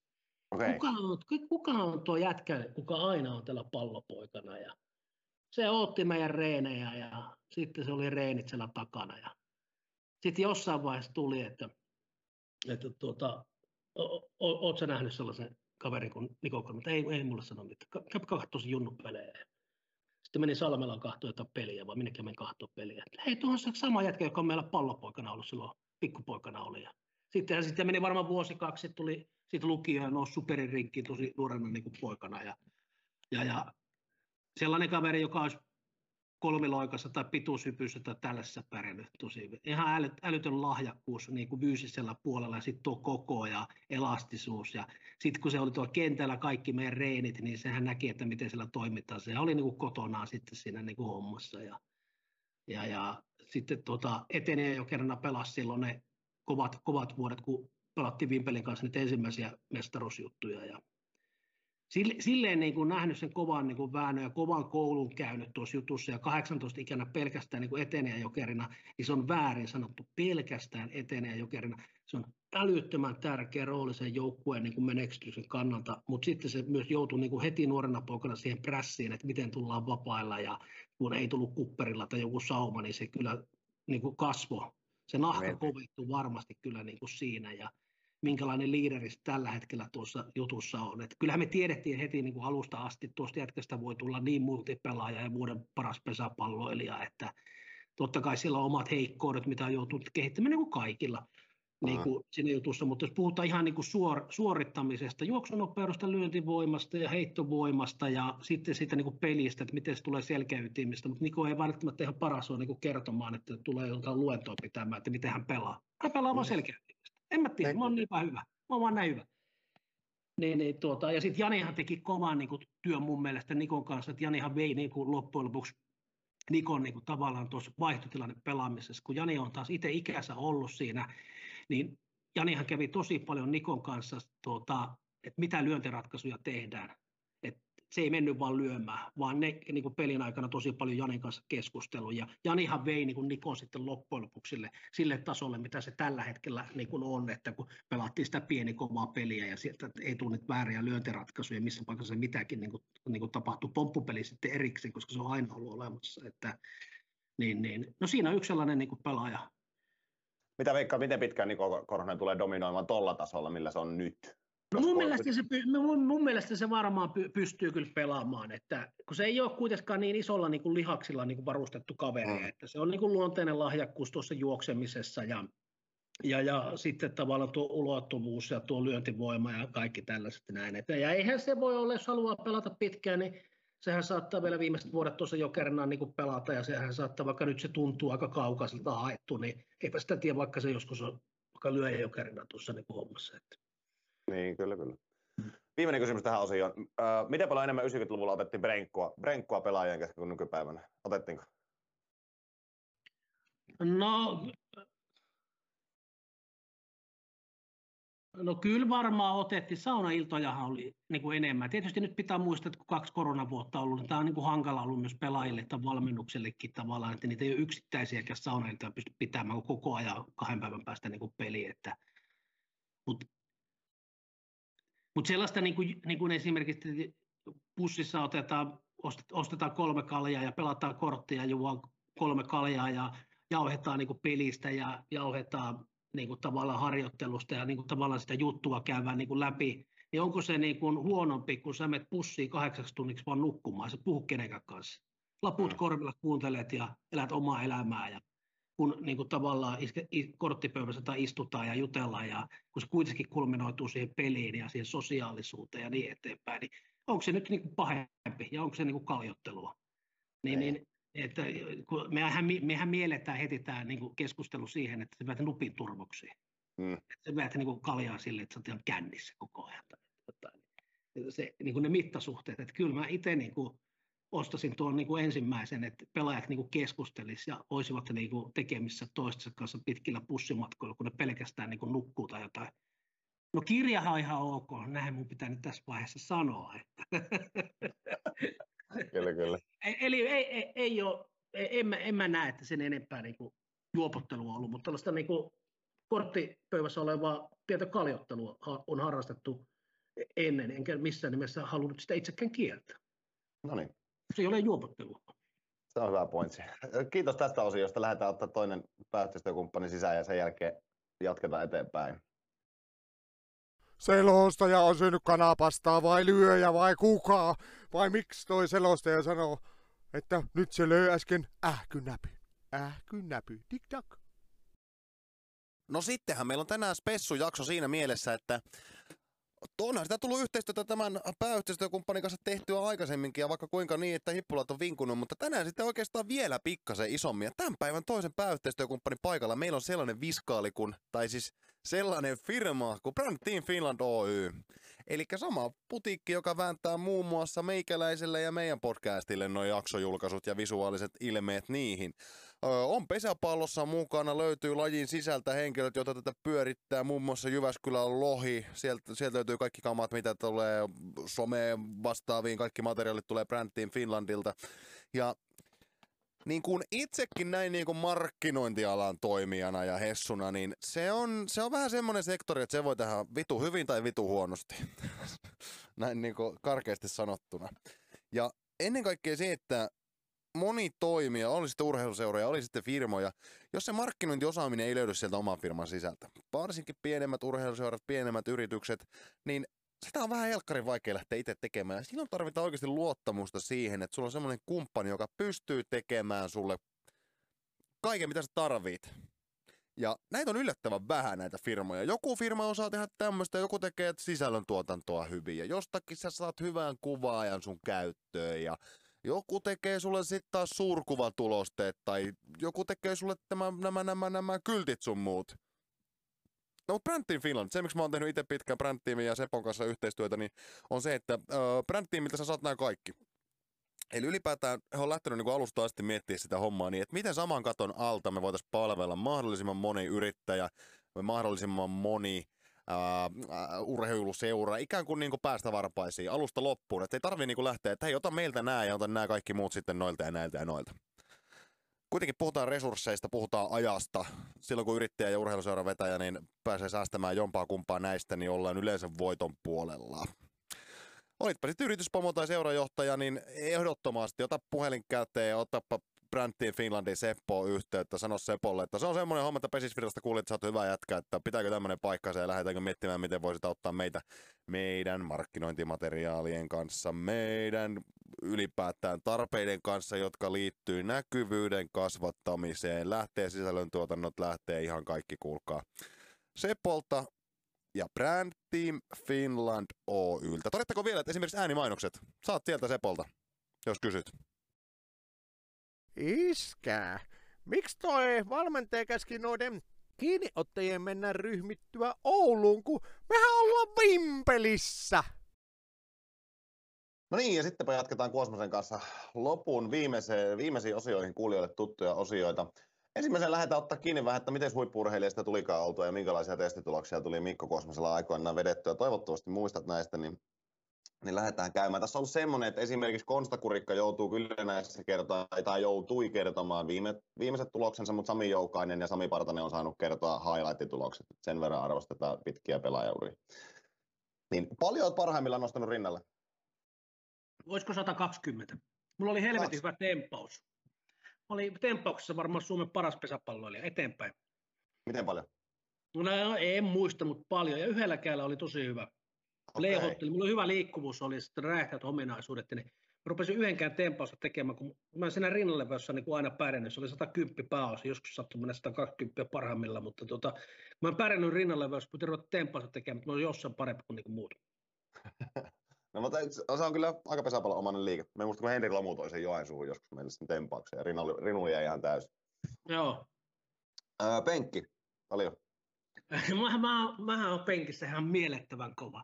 Ja meillähän oli aikoinaan ylä, yläasteella sille, että me karattiin aina jätkien kanssa tota, punttisalilla, me tehtiin penkkiä. Ja sitten oli yksi Hakkarasen Joni, joka veti te, niin kuin tavallaan se harrasti painonnostoa rinulia ja tempausta. Ja, ja tota, niin, niin tota, mehän vettiin penkkiä niin kuin tosi kova.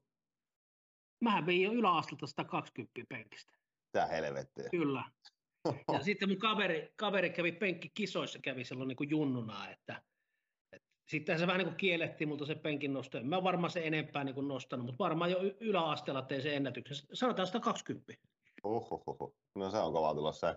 Ää, 30. Nyt on mielenkiintoinen. En osaa hahmottaa. Paljon olet piikannut 30 metriä parhaimmillaan. 372. Mä se, no on se saatana kulkenut kyllä. Joo, sellainen, mä sanoin, että silloin kun mä olin parhaimpina niin kuin vuosina, niin milloin tahansa niin kun menin juoksemaan, niin mä juoksin 379. Niitä oli suunnilleen 3-4 vuotta. Okei. Okay. Se oli okay. sitä 2000-luvun alkua vivakseen 2000 niin. Ja, ja niin kuin, joku 372 on niin kuin piikki ja 379 oli aika vakkari silloin parhaimpina niin kuin, niin kuin vuosina, mutta mullahan oli piru huono sitten se nopeuskestävyys ja se peruskestävyys. Niin, niin, niin, että se oli sit siinä päässä se ongelma. Niin, me ruvettiin sitä nopeuskestävyyttä, kun me ruvettiin niin testaa ja ruvettiin happoja ottaa ja niin eteenpäin, niin mä olin varmaan joukkueen huonoin. Okei. Okay. Ja oli se niin kuin tavallaan se väli, niin kuin 372, niin mä saattoin neljä ja puoleen niin kuin takaperin juosta sen viimeisen Oho. Niin, niin tuota, sitten siinä tuli se selkeä sellainen, niin kuin, että mun piti tosi paljon ruveta sitä niin reenaa. Tietysti mä opin juoksemaankin sitä nopeuskestävyyttä, sekin on vähän sellainen, että miten sä juokset sen nopeuskestävyystestiin, että no sekin, että kun sun pitää miettiä, niin sä oot huono. Mutta niin kuin, niin, niin se, se, oli niin kuin tavallaan heikkoa ja, ja, ja sieltä ne varmaan ne loukkaantumista johtuikin sitten, että se peruskestävyystaso ei vaan, niin kuin, ei vaan lähtenyt maitohopot ropasta niin kuin pois ja, ja, ja kuormittavuus kasvoi ja sitä kautta loukkaantumisen riski kasvoi. Joo, entäs kolme tonnia Cooperi, oliko teidän aikaa tämän tyyppinen testi? No ei ole ollut, mutta en varmaan yli 2800 olisi pystynyt juoksemaan. Joo. Mua hävetti tuossa, kun oli edellisessä jaksossa, ei toisessa jaksossa Myllyniemen Jutta vieraana, ja mun oma ennätys Cooperissa on 2850 silloin, kun ollut parhaassa kunnossa, niin Jutta oli, joo 2900, no niin. Joo, mähän, mähän oli, Jutan coach oli silloin, kun Jutta tuli lukioon, ja meillä oli tosi kova niin kuin, tavallaan tämä peruskestävyyden niin tekeminen ja kestävyyden tekeminen. Mä vaan rankasin näitä urheilijat omasta heikkoudesta aina ja sain jotain mielihyvää siitä, kun ne veteli näitä kuuppereita niin kuin, hyvin. Ja meillähän on tuolla edelleen lukion sivulla näyttää olevan nuo testitulokset, niin kuin kaikki on aikoja niin kuin testitulokset. Että okay. Savanderi Harri, joka pelasi Puijossa joku superivuodenkin, niin tuota, se tuli nuorena poikana ja juoksi ekakierroksen ihan järkyttävän lujasti ja mä naureskelin siinä, että taas on yksi tonttu mukana, että se simppaa kolmannen kierroksen jälkeen, niin se veti jotain ihan uskomattomia niin kuin lukemia. Että. Okei. Okay. Tuosta pakko, pakko kertoa hauska story. Vuor, liittyy Vuorisen ja Kemppiin nimittäin, ketä tuossa otit kiinni. Meillä oli joskus jomaan aikana, oli tuolla Fittarilla aina crossfittia, crossfittia testailtiin ja treenattiin paljon ja sitten Vuorinen rupesi ihan vitusti höyköttämään, että no niin Vanska, nyt lähdet, että ai ihan nyt kovassa kunnossa, niin nyt lähdet Kempin matkaan tuohon, että vittu, että et rupea mitään niin himmailemaan tässä, että ok, ok, mutta no joo, joo, lähdetään vaan. Ja sitten meillä oli semmoinen tyyli, että 20 minuuttia kierretään, tiedätkö, semmoisia rasteja siihen ihan karmeella vouhotuksella Kempin perään ja varmaan puoleen väliin asti, tiedätkö, kakkosena siinä. Ja lopputulos oli se, että lyöjokerit jäi vaan taakse, Joukainen ja Niemi Ja ihan karmeen vittuilla. ihan niin kuin seinä vastaan, mutta näitä sattuu. Entäs tota, lyönti? Paljon olet lyönyt tutkaa, tai oliko teillä tutkajuttuja silloin? Kyllä se oli. Mä taisin lyödä parhaimmillaan 161, että niin kuin tähän niin kuin voimatuloksia ja tällaisiin näin, niin ei vaan liikeketju toiminut ja sitten, sitten oltiin niin kuin vahvalla ylärapalla, oltiin pelkästään tuota ystäripomppu pienten lyöjiä. Kyllä, kyllä. Ää, heitto, paljon lähti pallokädestä? Yli 140. Heitto oli hyvä. Se oli poikkeuksellisen hyvä oli se heitto. Noin. No siinäpä on nuo testitulokset, mitä tässä kaipaillaan. Sitten jatketaan semmoisen osin kuin Pesis Suomi, oi, Pesis Suomi, Pesis sanakirja, kaivetaan hanskaa. Ja ideanahan nyt on meillä se, mä veikkaan, että sä tässä aika hyvä, että tota, se meidän, niin kuin, meidän yleisö, kelle me nyt tätä pitää tulkata ja suomentaa, on semmoinen satunnaisseuraaja, mikä käy katsoa yhden, kaksi peliä kesässä. Eli voidaan ottaa vaikka niin Sotkamo esimerkki, että on se Vuokatin lomalainen Helsingistä, joka käy katsoa sen yhden pelin kesässä ja on oppinut sen verran, että kolmas koppari tuolla, kolmas vahti tuossa, okei, okay, lukkari saattaa tehdä näin, hahmotat. Joo. Ja tämä seuraava sana pitää koittaa selittää semmoiselle, eli jargonit vähän niin kuin koittaa jättää pois. Mä huijon täältä silloin, kun 5 sekuntia jäljellä, ja 30 sekuntia on meillä aikaa. Joo. Ja tämän päivän sana on sellainen kuin ehtopallokuvio. Aika lähtee nyt. ulkopelijoukkue yrittää rakentaa tuolle lyöjälle sellaisen kuvion, että kun se joutuu lyömään pallon maihin, että ne olisi mahdollisimman nopeasti siinä pallossa kiinni. Maksimoidaan niin kuin se, tai yritetään saada lyöjä epäonnistumaan lyöntiratkaisussa. Oliko siinä? Oli siinä. 23 sekuntia. Joo, kerrankin ei menty yli ajan. Hyvä tuleeko sulle mieleen seuraavalle vieraalle nyt heti joku samantyyppinen sana? Näitä on ollut tappikupperin lähtö. Patrick Wallstein burgeroi meni niin, kuin niin vihkoon, että en ole ikinä nähnyt semmoisen kuin pitkä pussi. Se oli hauska, se ei sano niin kuin mitään aikaa. Tämän tyyppisiä sanoja. Tuleeko mieleen joku paha? Äh, niin kuin, että joku tällainen... Seuraavalle. Ja, ja, ja, ja niin, seuraavalle, joo. joo. Oota, oota, oota, vähän, oota vähän. Tätä pitää vähän miettiä. miettiä. Öö, paniikki tuli päälle. Ei mulla nyt pahaa tule, mutta laitetaan tahko kakkonen. Niin. Kyllä tuossa vähän saa, saa tuota selittää. Joo, no niin, sitten otetaan tätä seuraavaa, eli myöskin pelinjohtajat ja pelaajat ovat välillä melko kovia puhumaan sellaista kieltä, josta seuraajalla ei ole yhtään mitään hajua, että mitä hän mahtaa tarkoittaa. Niin, niin otetaanpa täältä tämmöisen sotkamolaislähtöisen herrasmiehen muutama sana, mihin päästään kohdeyleisö on ikään kuin sama ja semmoiselle lähdetään tätä selittämään. Tästä tulee no, nopea haastattelu. Sitten ei, ei tietyllä tavalla ollut, ollut siellä oikeasti sitä laatua ja tuota, osittain myös peräännyttiin vähän sitten niistä lyöntiratkaisuista, mistä oli, oltiin ennakkoon vähän, vähän niin kuin puhuttu. Mutta tuota...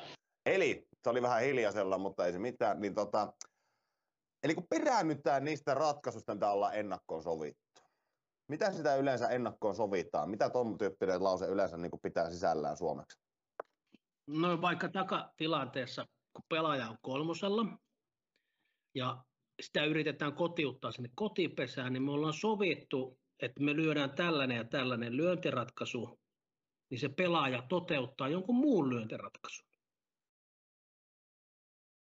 Ja pelaajahan sitä ei välttämättä tahallaan tee, mutta se jännitystilanne sumentaa oman niin kuin, ajatuksen ja sieltä tulee joku muu lyöntiratkaisu.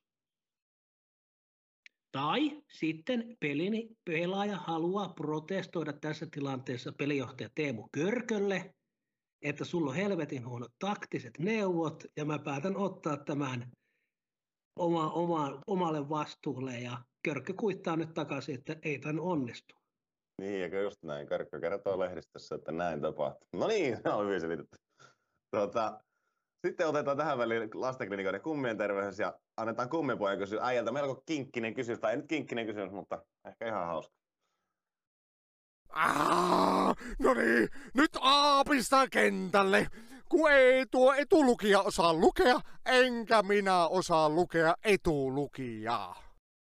Ja tänään meillä on semmoinen, niin kuin, kun kerran sitä jargonia nyt taitaa olla meille kaikille luvassa, niin koitetaan nämä kaikki muut tietteeksi höpinet pitää vähän niin kuin niin sanotusti ytimekkäinä ja tässä kohtaa kun me otetaan, otetaan koppia ja aletaan puhua kummeista, niin me ei lähdetä nyt niinku mitenkään niinku kikkailemaan, vaan me todetaan, että minkälainen toimija on lastenklinikoiden kummit ja mitä se tässä oikein tekee tässä podcastissa. No lastenklinikoiden kummit, se on sellainen toimija, joka mahdollistaa tämän maan lapsille ja nuorille parempia hoitojaksoja silloin, kun joudutaan oikeasti olemaan sairaalassa pidempiä jaksoja, myöskin lyhyempiä jaksoja, mutta ennen kaikkea näitä pidempiä jaksoja. Kummit on kokonaisvaltaisesti kiinnostunut tämän perheen hyvinvoinnista. Ensinkin siellä klinikoilla olosuhteet on ihan viimeisen päälle kondiksessa. Siellä panostetaan leikkimiseen, siellä panostetaan siihen kokemukseen, siihen fiilikseen, että vaikka ikäviä asioiden kanssa ollaan tekemisissä, niin ehkä siitä voikin jäädä vähän parempi fiilis sille lapselle. Siellä panostetaan todellakin myös vanhempien hyvinvointiin, järjestetään tapahtumia, järjestetään vanhemmille hemmottelupäiviä ja niin edelleen. Ja Kummien klinikoita löytyy Suomesta, Turusta, Helsingistä, Tampereelta, Kuopiosta ja Oulusta. Viisi klinikkaa. Ja todettakoon se, että mitä on, mikä on meidän suhde tämän Pesisvirta podcastin kanssa kummeihin, niin suhdehan on totta kai sen, sellainen, että me otettiin kummeihin yhteyttä kerrottiin, että meillä olisi tämmöinen juttu meneillään ja, ja tota, saataisiko me tehdä tähän yhteistyökumppaniksi. Kummet on lahjoittanut parit arvontapalkinnot ja semmoista pientä kivaa ja me taas Pesisvirralla kerätään lippuja näille, niille kummien klinikoille, joissa siellä paikallisesti pelataan pesäpalloa. Eli ideana on se, että loppukesästä, eli itse asiassa tässä ihan kohta runkosarjan lopulla, niin päästään antamaan äh, lippuja tietty määrä sinne klinikoille jo kummien lastenklinikoiden lapset pääsevät katsomaan pesäpalloa, huippupesäpalloa. Siellä taitaa olla meillä kaksi ykköspesisseuraa ja kolme superpesisseuraa mukana tässä hommassa. Ja superpesisseurat ja ykköspesisseurat lähti tähän ihan hi- riemujen, riemuiden kiljojen mukaan. Ja sä pääset lahjoittamaan myös kummeille rahaa sun valitsemasi summan lyhentämättömänä mobiilepeillä numeroon 1 5 3 0 0. Eli jos sinä haluat olla tukemassa kummien toimintaa, lahjoita mobiilipeillä oma valitsemassa summa numeroon 15300. He on lastenklinikoiden kummit ja päästetäänpä kummipoika ääneen. Wow! Nyt se löi sitten kumuran johonkin kolmosjatkele. Onko se nyt sitten joku fiau, samuraipäällikkö vai mikä homma? Ja noin ollaan takaisin Kosmosen kanssa ja tästäpä se lähtee kummipojaan kysymys. Onko sun poika hyvä pelaamaan? No niin, kerkesitkö kuulla? Kerkesi. Joo. No poika on hyvässä suunnassa. Okei. Okay. Onko noin lyhyt vastaus? Mennään sillä. No niin, mennään sillä selkeä. Hei, meillä, tota, meillä alkaa olla niinkin onnellinen tilanne tässä, että meillä on pikkuhiljaa podcasti nauhalla ja aika niin kuin sanoinkin tässä yhdellä tauolla, että melko helppo vieras kyseessä, että pari, pari tärppiä kun antaa, niin sitten mennään ja puhutaan. Mutta tuota, mitä sinun mielestä, kaksi kysymystä jäljellä, mitä sun mielestä PESIS voisi tehdä paremmin, että saisi niin kuin, isosti Suomessa isompaa niin ilmatilaa pesi, ei urheilumarkkinasta. Sulla on sotkamallinen näkökulma, missä se ilmatila on melko laaja, niin lyhyesti vastattuna, mitä, mitä sä nostat esille?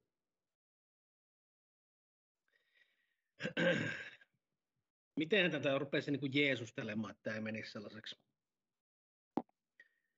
sellaiseksi että niin kuin tavallaan helppohan noita on heitellä siellä niin kuin asioita, että yhteismarkkinointia pitäisi tehdä niin kuin voimakkaammin, isoja kasvukeskuksia pitäisi pystyä niin kuin hyödyntämään, pitäisi nähdä pelit ottelutapahtumina, missä on niin kuin paljon niin kuin niin kuin muutakin. Meillähän on sellainen vähän ongelma, että meillä on niin kuin vahva tällainen uskonlahko, ja se uskonlahko on niin kuin tosi sitoutunut tähän pesikseen, ja kun meillä ei globaalisesti ei ole ylitarjontaa, niin me katsotaan toisten pelejä tosi paljon. Jos miettii vaikka joku jalkapallo, suomalainen vani, sä tykkäät kupsista, niin sä seuraat sitten Englannin valioliikaa, Italiaa ja Espanjaa ja niin eteenpäin. Että se seuraa niin kuin Suomen jalkapalloliikaa, niin kuin, mutta meillä se on niin kuin päinvastoin, niin, niin, niin meidän pitäisi tämän oman boksin ulkopuolelle niin kuin, niin kuin päästä niin kuin paremmin ja nyt nämä isot kasvukeskukset, kaupungit, niin meidän pitäisi tässä hypeessä, tai hype on väärä sana, mutta meidän pitäisi pystyä ne hyödyntämään paremmin ja seurojen pitäisi ymmärtää, että pitkässä juoksussa, kun laji voi paremmin, seurat voi paremmin, ei se ole keneltäkään pois, jos Tampereelle tehdään huipputapahtumia ja tempauksia tai Helsingissä pelataan pelejä. Niin, niin, niin. Sen boksin ulkopuolelle pitää eri konsteilla niin kuin päästä. Joo. No niin, eipä, enpä lähde sitä tarkentamaan. Hyvä vastaus. Ää, viimeinen kysymys, tai, tois, tai siis joo, viimeinen kysymys, kysymys.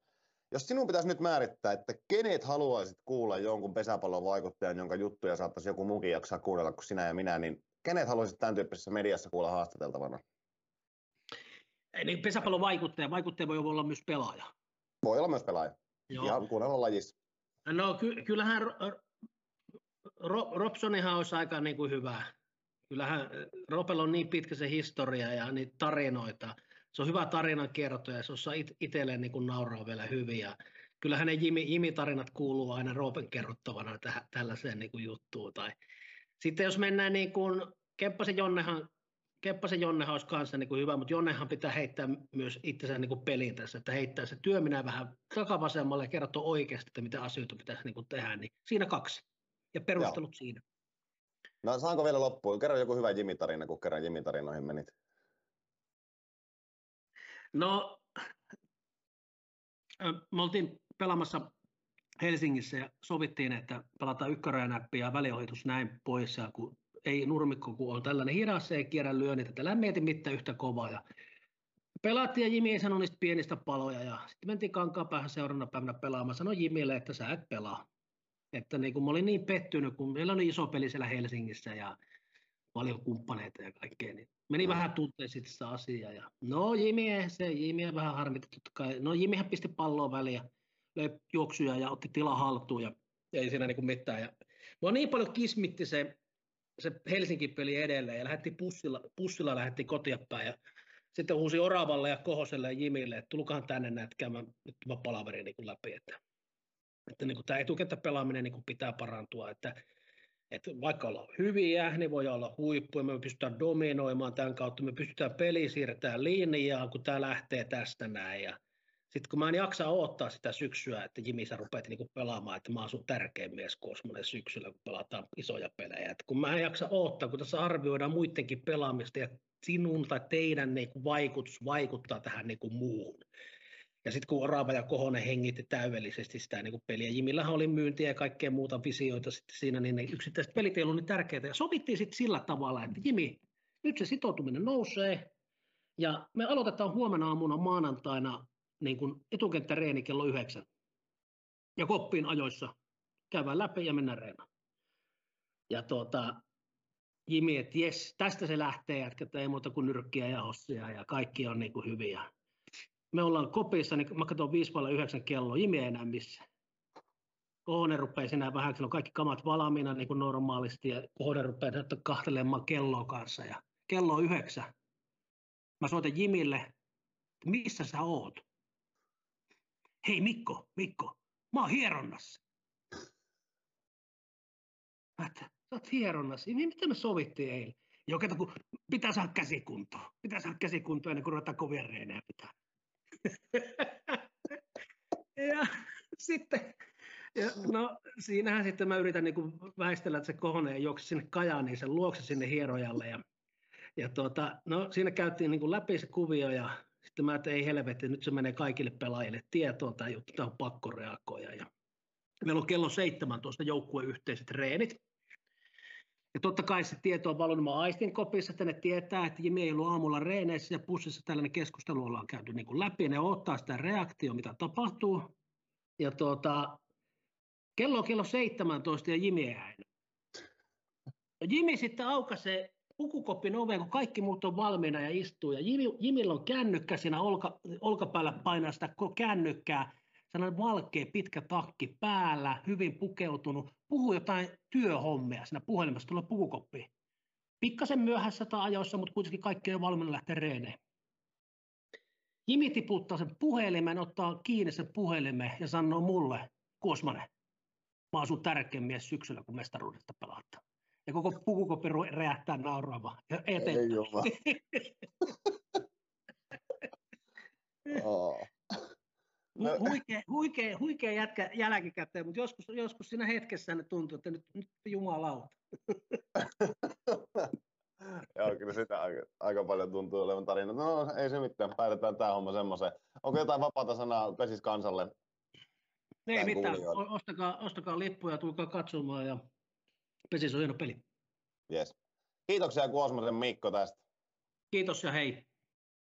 Selostaja on syönyt kanapastaa vai lyöjä vai kuka? Vai miksi toi selostaja sanoo, että nyt se löi äsken ähkynäpy. Ähkynäpy. Tik tak. Näin ikkäästi, kuulkaa vaikeuksien kautta voittoa ja voittohan maistuu aina hyvältä. Tänään puhuttiin vähän voittamisesta, kun puhuttiin sotkamolaisen herrasmiehen kanssa, Kuosmosen Mikon kanssa. Ja tota, minä vähän epäilen, että saattaa jollain lailla pesisjargonia tulla tässä jaksossa. Tuliko? En mä tiedä, kertokaa. Kyllä sieltä ainakin niinku tarinaa ja, ja niin syvältä lajin sisältä. Voitaisiin varmaan todeta ehkä tällä tavalla, tämä, tämä ikään kuin purkittaa tämä homma. Ja niin kyllä tuo, mitä Mikko Kosmasta muutenkin tuntee, niin se valtava, valtava intohimo lajiin. Ihan siis käsittämättömän kova intohimo lajiin. Kiinnostus niistä pienistä asioista, pienistä asioista, isoista asioista, joukkojen dynamiikasta, ihmisten johtamisesta, te- taktisesta osaamisesta, yksilöistä, menestymisestä, siitä mi- mitä, mitä se tarkoittaa, kun kyetään olemaan parempia kuin kukaan muu.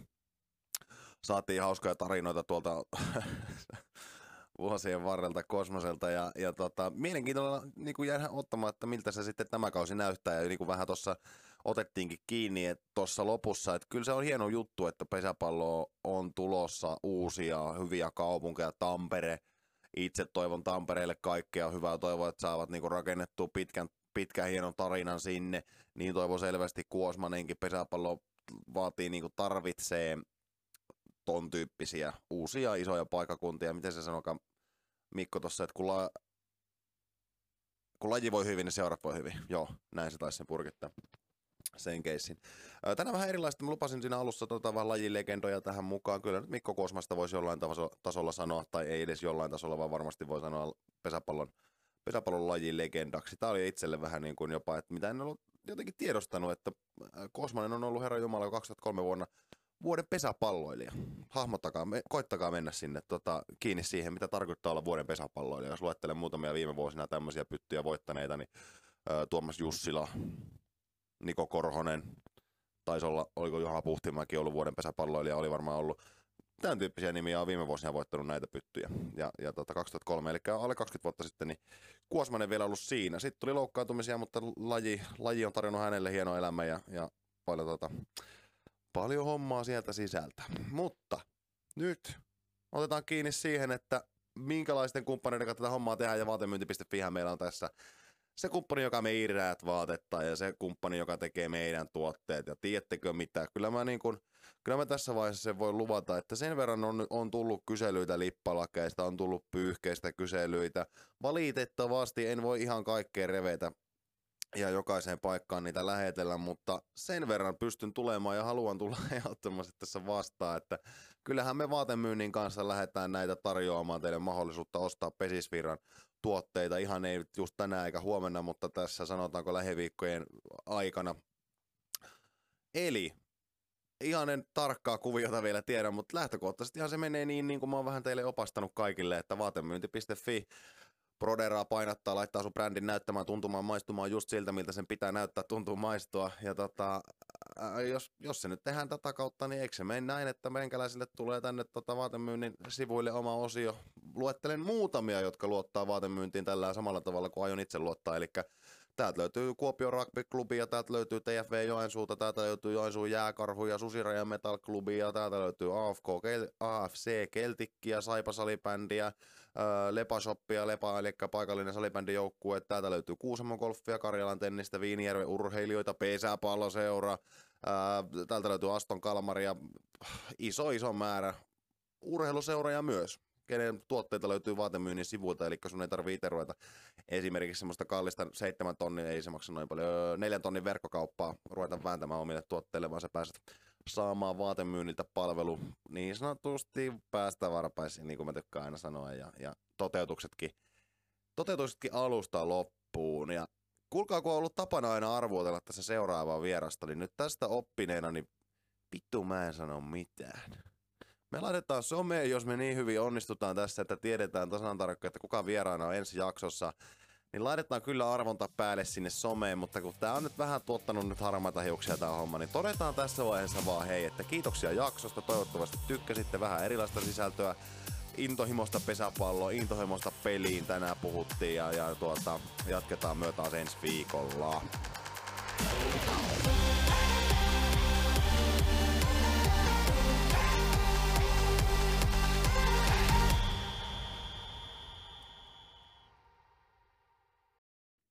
Nossa!